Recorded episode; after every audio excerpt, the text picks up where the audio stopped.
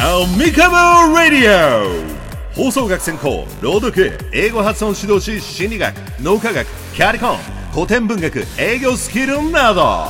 アミーゴ AKA アンちゃんが気取らず作わずリスナーの皆さんとただ楽しみます。レターを読むときだけ7 Colors Boys 元気欲しいとき寄ってって。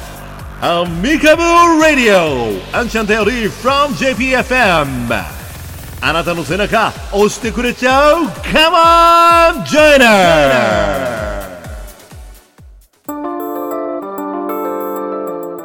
Our New Journey. 私たちの新しい生き方。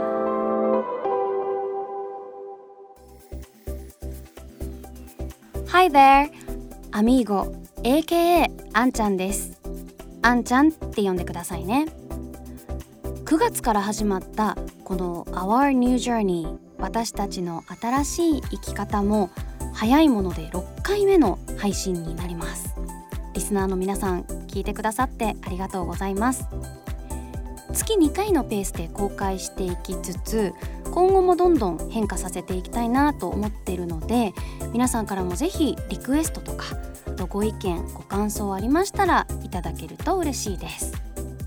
前回からは新しく1曲ご紹介するコーナーを追加してみたんですけど今日ご紹介する曲もめちゃめちゃいいです。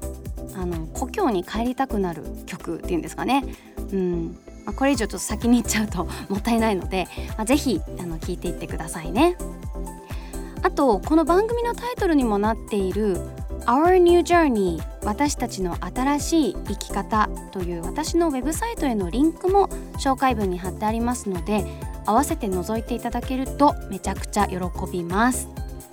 これまでスタンド FM でお送りしてきたコラボトークで取材をさせていただいた方々について音声でカバーできなかったところも含めて記事にする場として作ってましてまた立ち寄ってくださった読者の皆さんが何か気づきだったり癒しだったり自分も新しい生き方始めてみようかなと思えるきっかけだったりになったらいいなという思いを込めております。それでは本編に入る前にここで今日の一曲をお送りしたいと思います。前回お送りした九州の歌と同じく手動沙織さんが作詞作曲された「デージ好きやさ」という歌なんですけれどもこちらも九州の方言がふんだんに入った素敵な曲なんですよね。今回メインは手動沙織さんご自身が歌われてるんですが感想に流れるコーラス。こちらはまたまた九州を愛するスタンド FM パーソナリティたちの声になっています。もちろん私もいます。わかるかな？難しいかな？うん。それではお聴きください。手動沙織さんでデージ好きやすさ。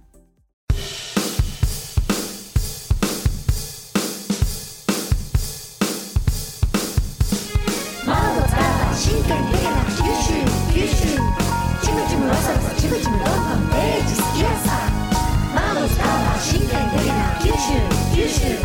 チムチムわさわさチムチムどんどんデージ好きやさ。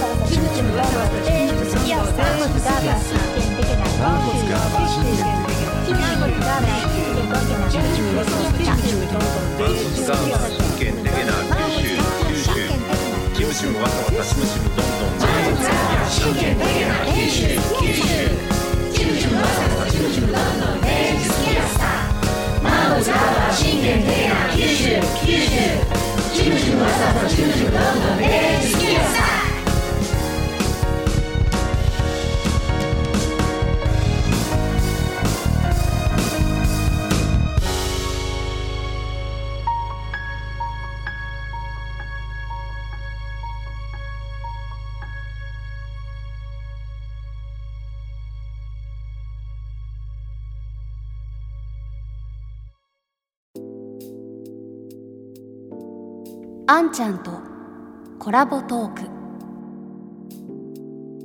このコーナーではまさに今新しい生き方やチャレンジを始めようとされているあんちゃんが応援したい人をフィーチャーさせていただきます。今回も引き続き純金さんの後半をお送りします。前回の時点では幼少期からずっと自己肯定感が低いままとおっしゃっていてそのままアメリカの大学を卒業するというところでした。社会人になって以降どのように乗り越えそして今やりたいことで独立するに至ったのか。ここに至るまでの人生や心の変化などについて皆さんの背中も押してくれるんじゃないかなというようなお話を伺いましたのでどうぞお聞きください。その第一志望じゃないところに入社した後ってどんな風にお仕事されてたんですか？その最初の会社ね、3年間いたんですよ。で、えーっと、最初の3ヶ月間店長やってたんですよね。おうおうで、その後の3ヶ月間が、かねて希望してた野菜の仕入れの部署のバイヤーの仕事をさせてもらって、で、残りの2年半は、食品の受発注を管理する部署で、データの取り扱いの仕事をしてました。楽しかったですか？そうですね。最後のデータ管理の仕事が一番楽しかったですね、結果的に。へえこれはいいですね続けてもよかったのかなと思ってますけどね。ああ、でもお辞めになったってことですよねそうなんですよね。まあちょっと僕も人間関係器用なんで、うん転職する直前に上司変わったんですよね。うんうん割とパワハラ気質っていうか、あ これで結構詰められましてね。まあ他の部署に移動するっていう手もあったと思うんですけどね。まあちょっとこれを機会に転職活動もありかなと思っちゃいましてね。ー転職はどちらに？転職先 IT のコンサルティング会社に行きました。えー、だいぶ変えましたねだいぶ変わりましたね。運よく受かっちゃったっていうか、なんかその業務改善系の仕事が楽しいなと思って、うん IT の力で変えられる、そしてお客様にも貢献できるいい仕事だなと思って、IT のコンサルティング会社行きましたね。おーそこは長かったんですか？僕1年くらいですかね。あはい。そっかそっかなんかお仕事が大変だったとかですか？そうですね。まあコンサルの会社なんで、まあ割と朝8時から終電まで、もしくは一番忙しい時は、まあ徹夜当たり前みたいな感じだったんですけど、あーコンサルっぽいなー大変だないんですけどね。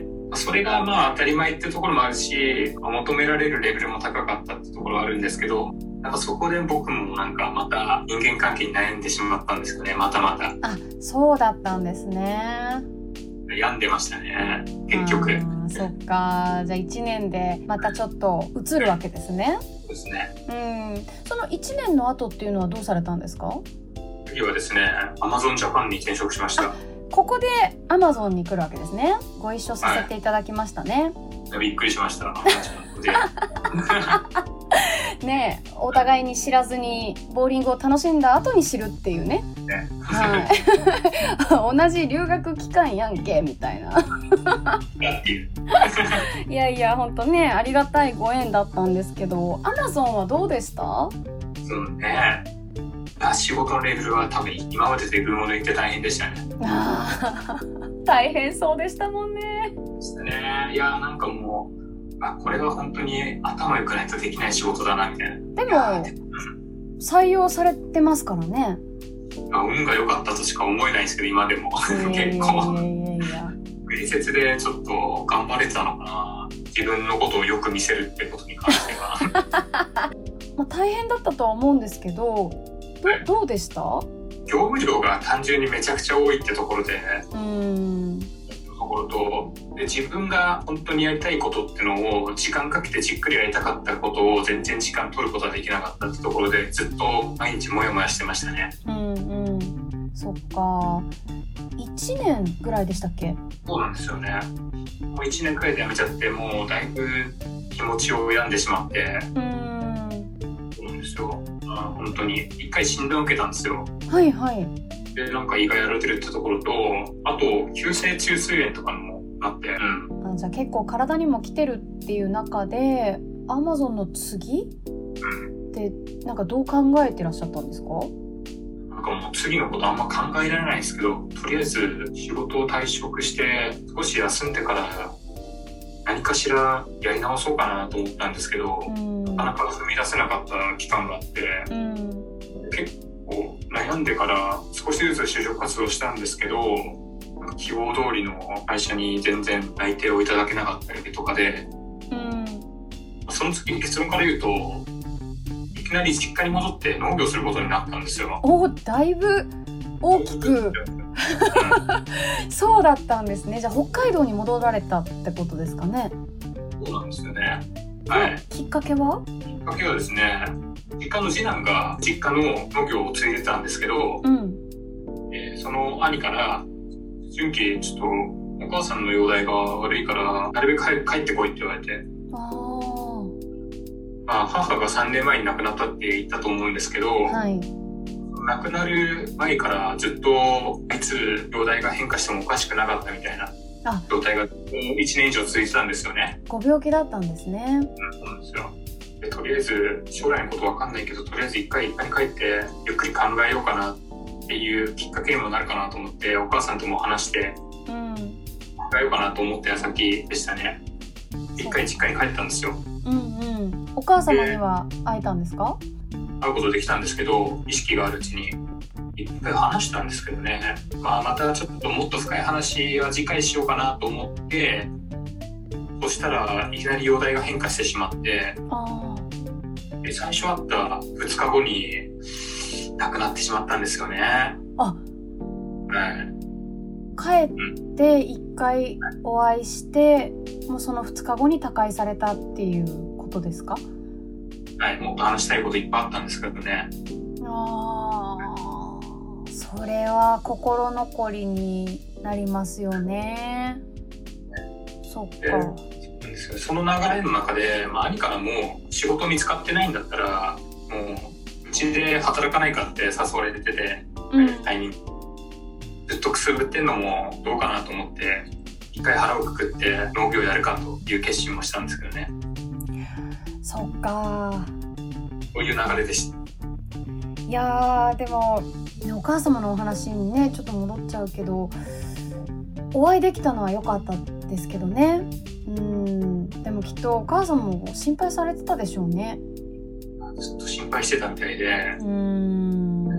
後から兄から聞いたんですけどもう亡くなる直前とかはもう、まあ、自分の容体というよりかは自分が死にたくないっていうことよりもとなんか僕のことを心配してくれてたみたいでうん。今日は新しい仕事を見つけられたのかなみたいな。ちゃんと頑張っていけるのかな東京大丈夫なのかなみたいな。うん。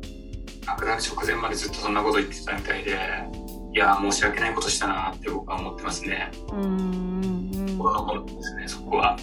はい。そっか。でも本当にね意識があるうちに最後お会いできてよかったですねそんな中でもはい。それだけでもよかったなとは思ってます。うんうん。でお兄さんに、まあ、実家で農家で働かないかっていうことを言われたってことですね。そうですね。で農業って今までのお仕事と全然違うと思うんですけど勉強されたってことですか？仕事しながら少しずつなんか土の作り方だったり作物の作り方だったり、へまあ、周りが教えてくれたり自分でネットで調べたりとか。えすごいな。大変そうですけど。これ農業は今はやってらっしゃらないですよね？そうなんですよ。もう働いてるところからもう自分で独立して、まあ、全く関係ないウェブデザイナーって仕事してるんですけどね、はい、じゃあえこの農業は何年ぐらいやられたんですか？そうですね。2年半くらいですかね。うん。あお兄さんのもとでそうですね。あその3シーズンやりましたね。北海道雪降るんで冬は、うん。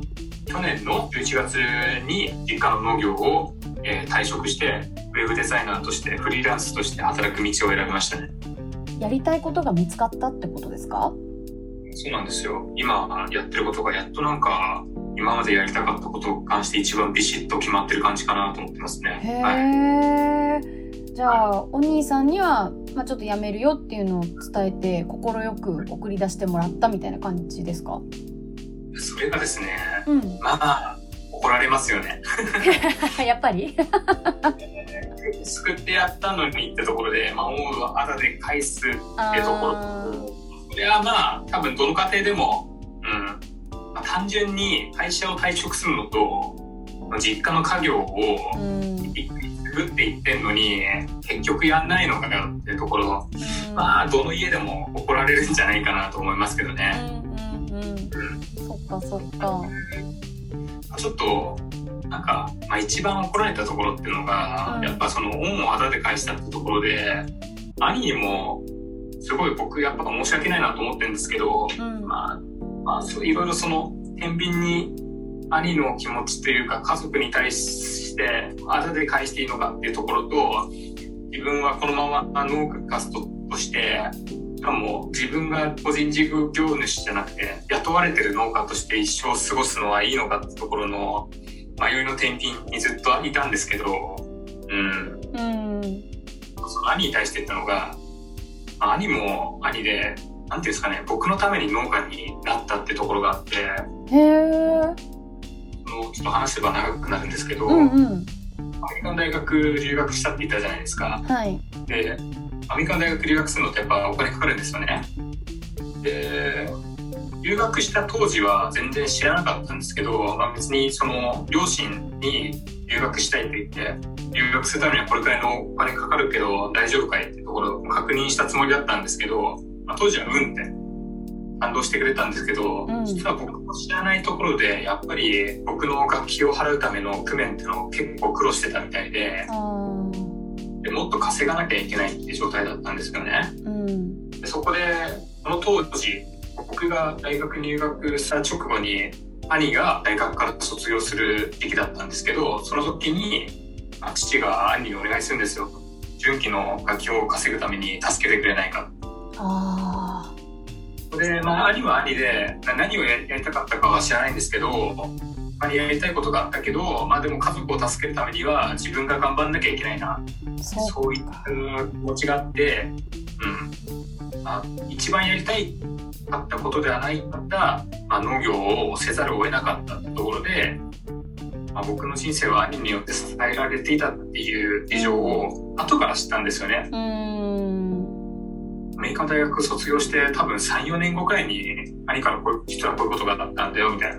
あーそっか申し訳ねえなってずっと思ったんですけど、まあそれを知っておきながら、しかも東京でくすぶってた僕を救ってくれた兄に対して、恩を技で返していいのかっていうところが、うん見ながらも結局、恩を技で返す結果として農業をやめるっていう決断をしてしまったことに関して、やっぱ怒られても仕方ないのかなってうん思ってます。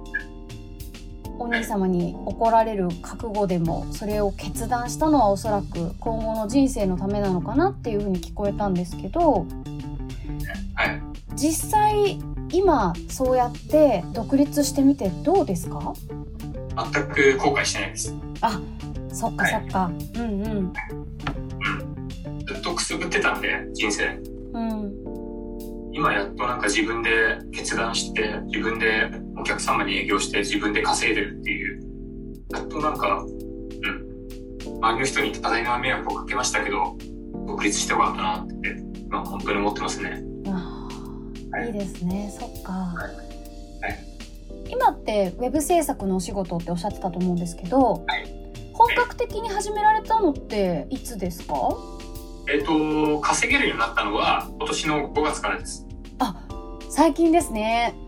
最近でしたね。はい。へえじゃあまだまだこれからって感じですかね。はい。今もうそうですね。あ3日前に新しいこのウェブ制作会社さんと業務提携のお話いただきまして。おめでとうございますうんいやまあ、こういった会社さんとつながることできると結構安定するんですよね。うんうん案件がね回ってきますもんね回していただいて、やっとなんか少しずつ安定的に生活費を稼げるようになってきたかなくらいですね、今は。あはい。そっかそっかまあようやくその自分で決断して今後悔がないっておっしゃってる状態になったのかなって思うんですけど今後どんな風に生きていきたいですか？もう長期的な展望実は全然ないんですよね。うんうんうん今やりたいことに正直に生きることが大事かなと思ってて、おーやりたいことに正直に生きるためには、まあ、強い人間にならなきゃいけないなと思ってるので、どんどん、まあ、毎日の仕事に当たり前ですけど、正面から取り組んで、仕事がない日もどんどん勉強して、どんなトラブルがあっても自分の力で稼げるスキルっていうのをどんどん少しずつ積み重ねていきたいですね。いいですねなんか今までのお話伺ってる中で一番輝いてる感じがしますよねそうなんですよね。うん。うーんそっかそっかありがとうございます応援してますし、はい私もウェブを立ち上げたのでうん。あの今後テこ入れをする際にはお願いしたいなと思ってます。やった。ありがとうございます。ね、よろしくお願いします。はい。じゃあ本当にお時間ありがとうございました。これからもねぜひぜひはい。頑張ってください。ありがとうございます。はーい。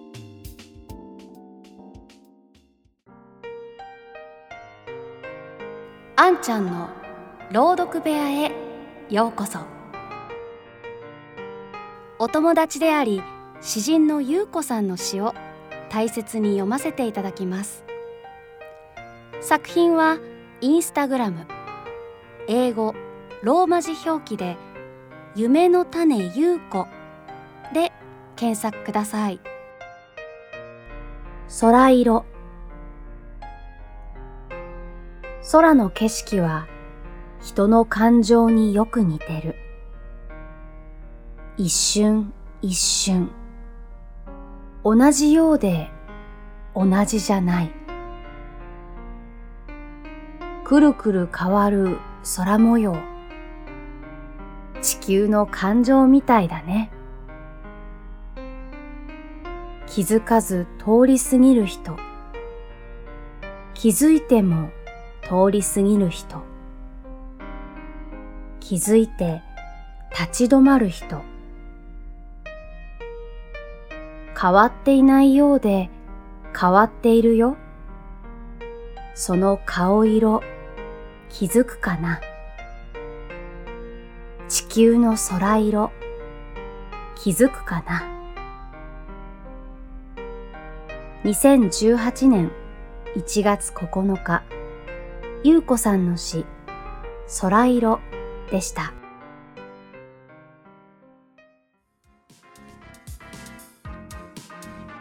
さて今回もここまで聞いてくださってありがとうございます。コラボトークジュンキンさんの反省ストーリーが完結しましたね。いかがでしたか？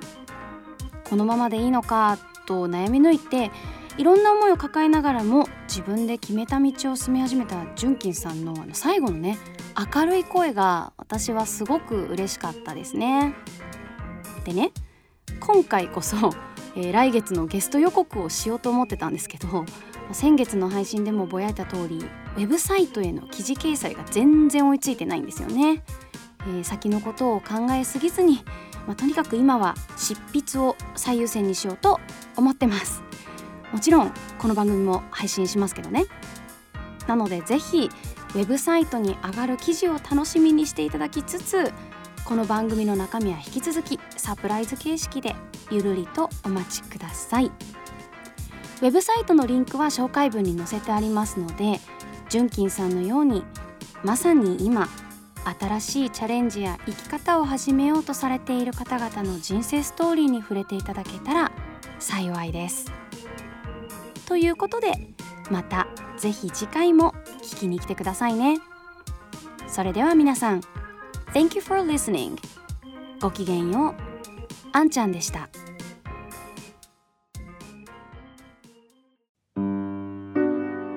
アミカブー・ラディオ放送学専攻朗読英語発音指導士心理学脳科学キャリコン古典文学営業スキルなど。アミーゴ AKA アンちゃんが気取らず繕わずただあなたと楽しみます。レターを読む時だけ七色の声。元気が欲しい時に寄ってってくださいね。アミカブラディオアンシャンダより from JPFM あなたの背中。押させてくださいね。